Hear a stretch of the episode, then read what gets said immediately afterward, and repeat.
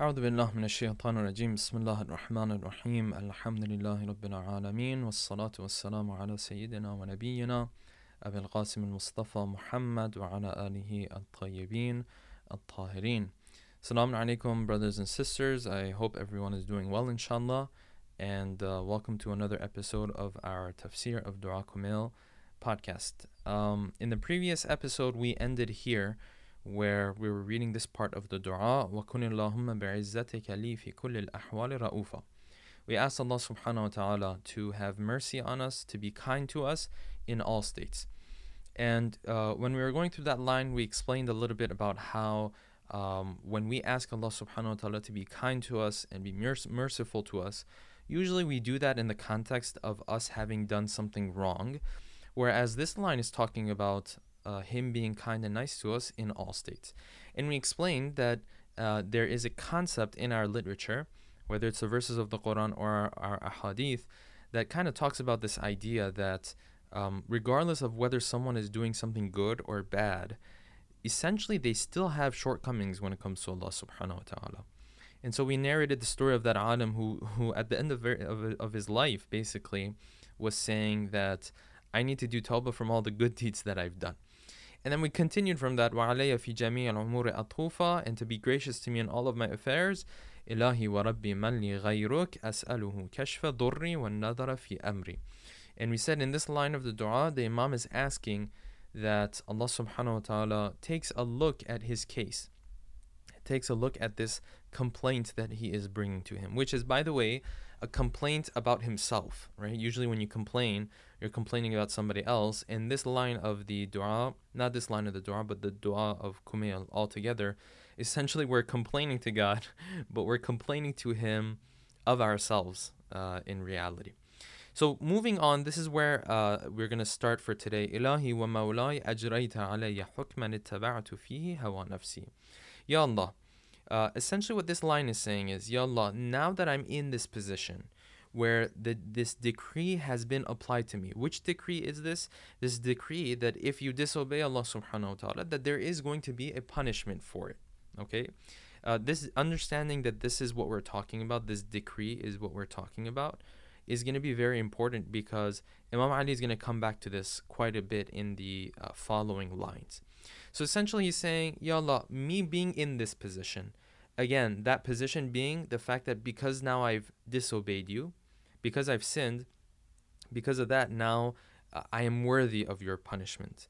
He says, Me going through this decree is because I followed my own ego. It wasn't your fault, it was just that I put myself in this situation. وَلَمْ أَحْتَرِسْ فِيهِ مِنْ تَزْيِينَ عَدُوِّي And I was not wary, I was not paying attention, I was not vigilant when it came to the fact that my enemy, in other words, shaitan, would adorn things to me. He would make things look beautiful to me. Okay, so we want to pause here because this idea of adorning things and taking things and making them look beautiful is something that is mentioned uh, quite a bit in our hadith and in the verses of the Quran. And the root word that's used to describe this is the root word of tazyin, okay, which means to take something and to adorn it to make it look beautiful, right? To put ornaments all over it, essentially, is what tazyin means. So, um, we find this that this is the promise of Shaitan at the very beginning when he was having that infamous conversation that he was having with Allah subhanahu wa ta'ala In that conversation, and this one is from Surah Al Hijr, and I mention this because, of course, the conversation is mentioned uh, multiple times in the verses of the Quran. He says, قال فخرج فإن قال فخرج منها فإنك رجيم. You need to leave, right? فإنك رجيم وإن عليك اللعنة إلى يوم الدين. And you will be cursed until the day of judgment.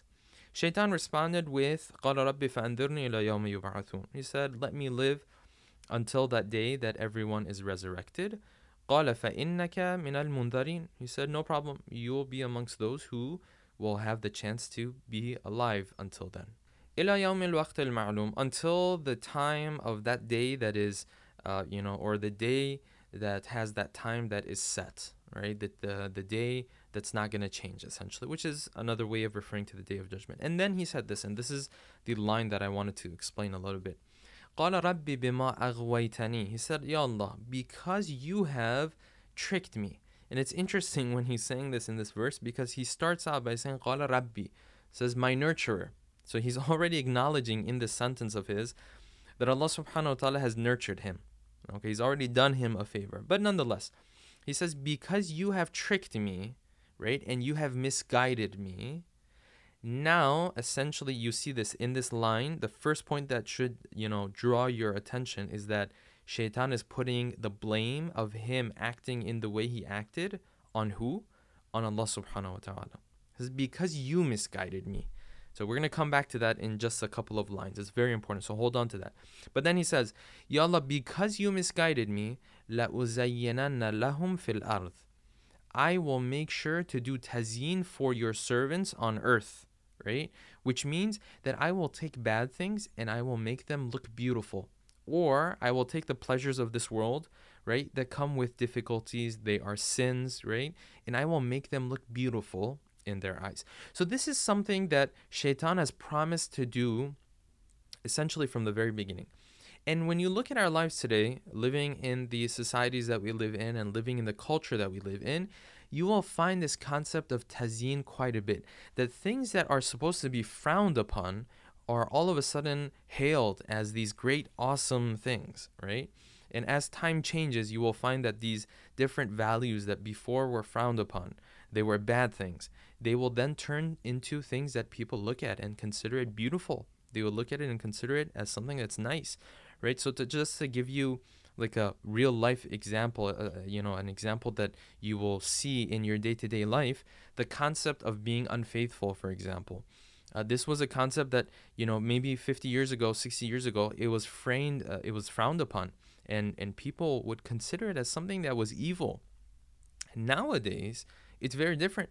Nowadays, if someone is unfaithful, right, and the discussion goes towards this idea of yes, you know, this was the person who was meant for me and and this is the one essentially and all that, then all of a sudden it, it's hailed as something that is done that was brave, right? It's hailed as wow, look at how brave this person was that they were able to uh, get out of their life, right, and get out of the the normal framework of their life and you know make the changes that were necessary to make for them to live a happy life for example right this is the tazyin of shaitan that shaitan makes being unfaithful he can take that same concept that is that if you put in front of anybody um, normally they would say it's it's horrible and it's bad.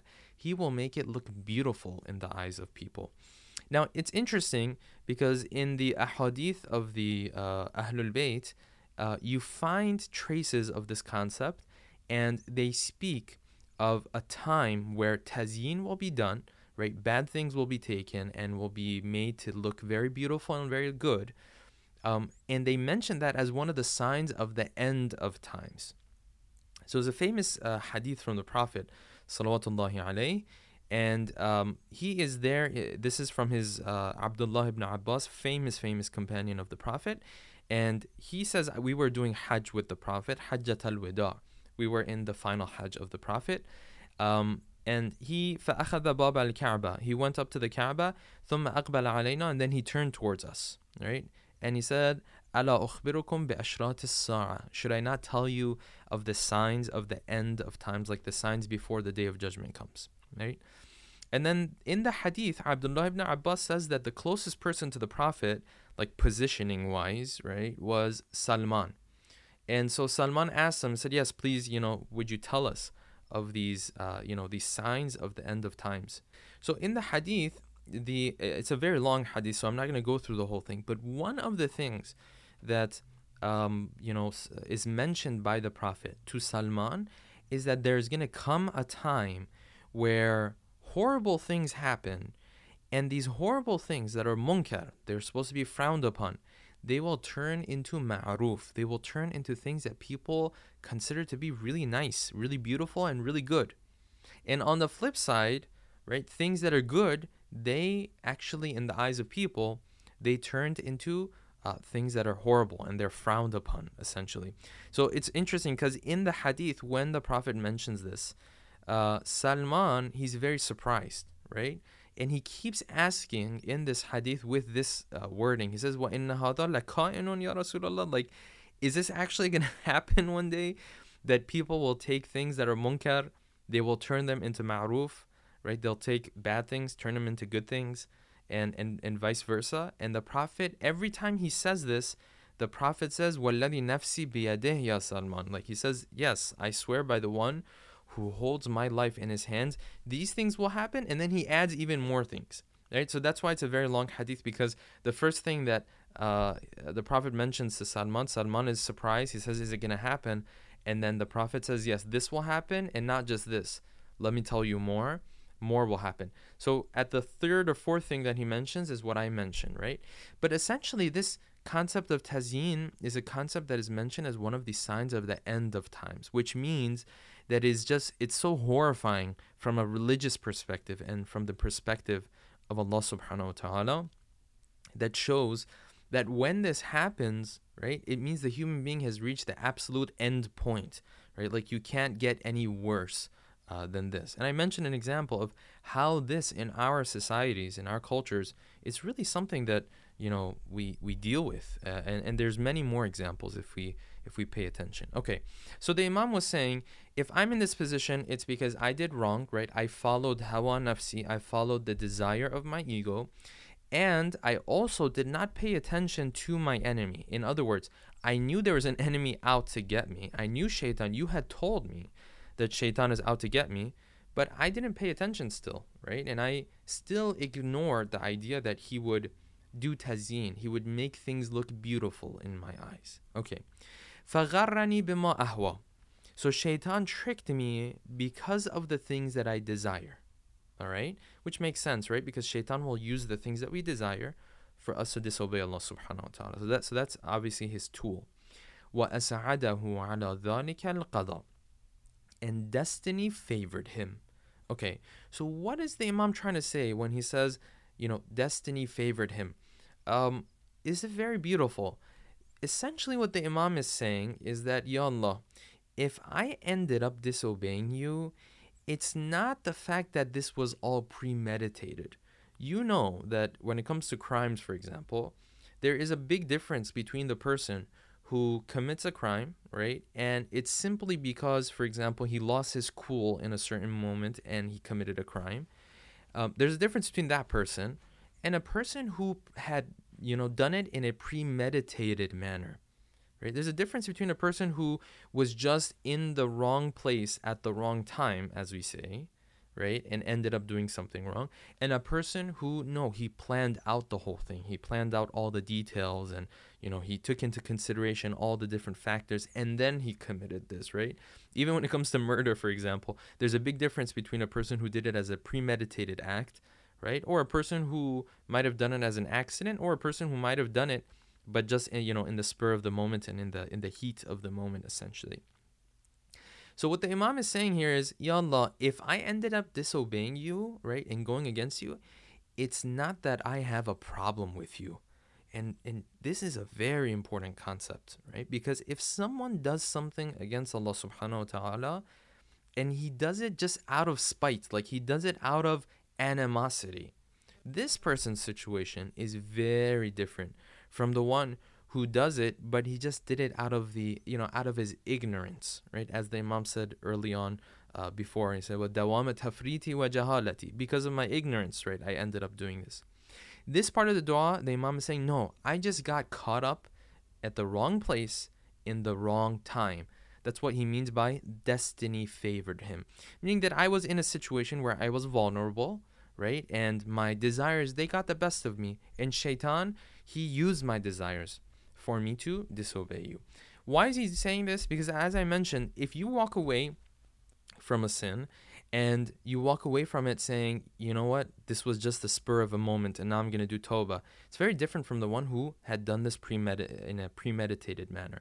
So the verses of the Quran tell us that when someone does a sin in a premeditated manner, in the sense that they sit and plot and plan how they're going to go about disobeying Allah subhanahu wa ta'ala, the verses of the Quran say that Allah subhanahu wa ta'ala then takes his plotting and his planning and starts to plot and plan against him. Right? So these are verses 45 to 47 of Surah Ibrahim. He says, وَقَدْ مَكَرُوا He's speaking about the people who came before us, right? The people who um, you know, the stories of the Quran mention all these people who came before us, who Allah subhanahu wa ta'ala punished and, you know, got rid of them essentially. وَقَدْ مَكَرُوا مَكْرَهُمْ وَعِنْدَ اللَّهِ مَكْرُهُمْ Says they were doing their makr, right? They were doing their plotting. وَعِنْدَ اللَّهِ مَكْرُهُمْ But when they were plotting and they were, you know, premeditating how they were going to go about, you know, disobeying us, وَعِنْدَ اللَّهِ مَكْرُهُمْ They were doing their planning right in front of us. It's a very beautiful wording that the Quran is using. وَإِنْ كَانَ مَكْرُهُمْ لِتَزُولَ مِنْهُ الْجِبَالِ Even if their plots and plans were the best of plotting and was the best of planning, because they were doing it right in front of us, we knew exactly. And then other verses of the Quran tell us, right? وَمَكَرُوا وَمَكَرَ اللَّهِ Because they were plotting and planning, now Allah subhanahu wa ta'ala is plotting and planning against them right? So there's a difference between a, a person who ends up doing something wrong, but he just did it in the heat of the moment, as compared to the one who did it, but uh, he premeditated. He was premeditating about it, and he he planned out all the details. And this line of the du'a, Imam Ali is saying, "Listen, I did not do this as a premeditated thing. I simply was just caught up in the heat of the moment, right? And of course, I've mentioned this multiple times before. This disclaimer that whenever we talk about Imam Ali, we're not talking about an actual sin.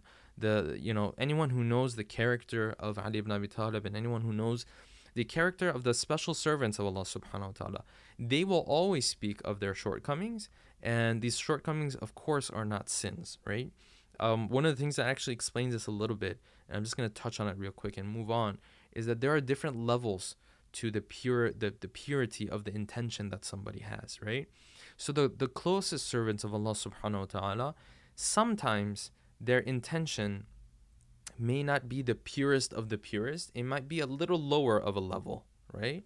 And that's what they might be speaking of when they say, when they repent to Allah subhanahu wa ta'ala, so to speak, right?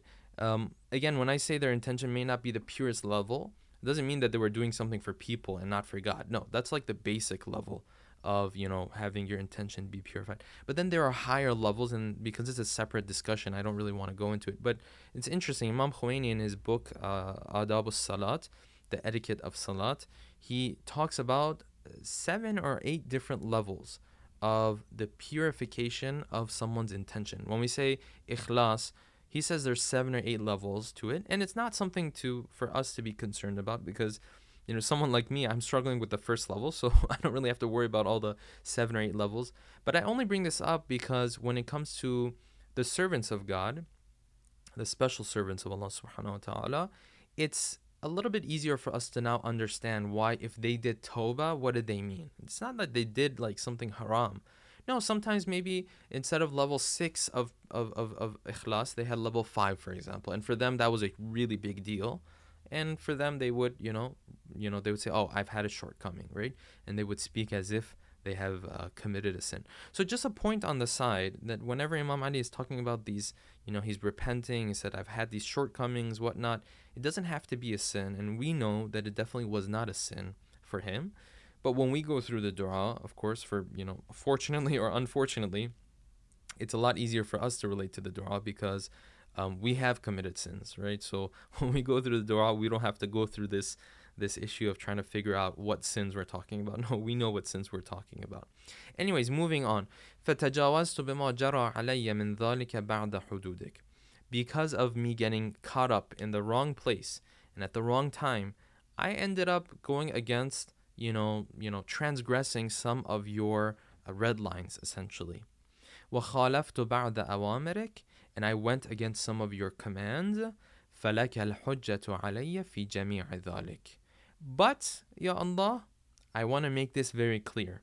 And this is that point that Shaitan failed on and that I mentioned that we're going to come back to it in the dua. Because after saying all of this and setting all of this up, Imam Ali says, to wrap up this part, says, فَلَكَ الْحُجَّةُ عَلَيَّ فِي جَمِيعِ ذَلِكَ But you know what? I, there is no way that I can deflect blame. You have the biggest proof and evidence against me. In other words, I can't sit there and say, oh, it was God's fault, right? Oh, it was qismat, it was qada. You know, sometimes we say, for example, when someone does something wrong, we say, oh, it happened, you know, I'm sure everything happens for a reason, right? And a lot of times we take that and we use that in order to deflect blame from ourselves. And there's more to this discussion. Of course, I'm gonna, I'm gonna delve into it a little bit later on. But essentially, the Imam is showing that he's not in a position of deflecting blame. And what we saw in the uh, lines from the Quran, from Surah Al Hijr, this is in fact the first thing Shaitan did, right? He said, Rabbi bima aghwaytani. said, Ya Allah, because you misguided me, right? So anyone who is in this habit really of deflecting blame, essentially they they are acting just like Shaitan. Because that's the first thing Shaitan did. When things went wrong for him, instead of, in my words, manning up, right, and saying, you know what, I, you know, I'm sorry, I, I, I, I was at fault. The first thing he did was what? He did not accept his fault. He said, Rabbi bima aghwaytani. You're the one who misguided me. Therefore, now I'm going to go and misguide other people. So we pray to Allah subhanahu wa ta'ala that when we do make a mistake, that inshallah we can, uh, you know, take responsibility for it. Inshallah, in the next episode, we're going to continue um, from وَلَا حُجَّةَ لِي فِيمَا جَرَى عَلَيَّ فِيهِ قَضَاءُكَ and uh, the rest of the dua, inshallah.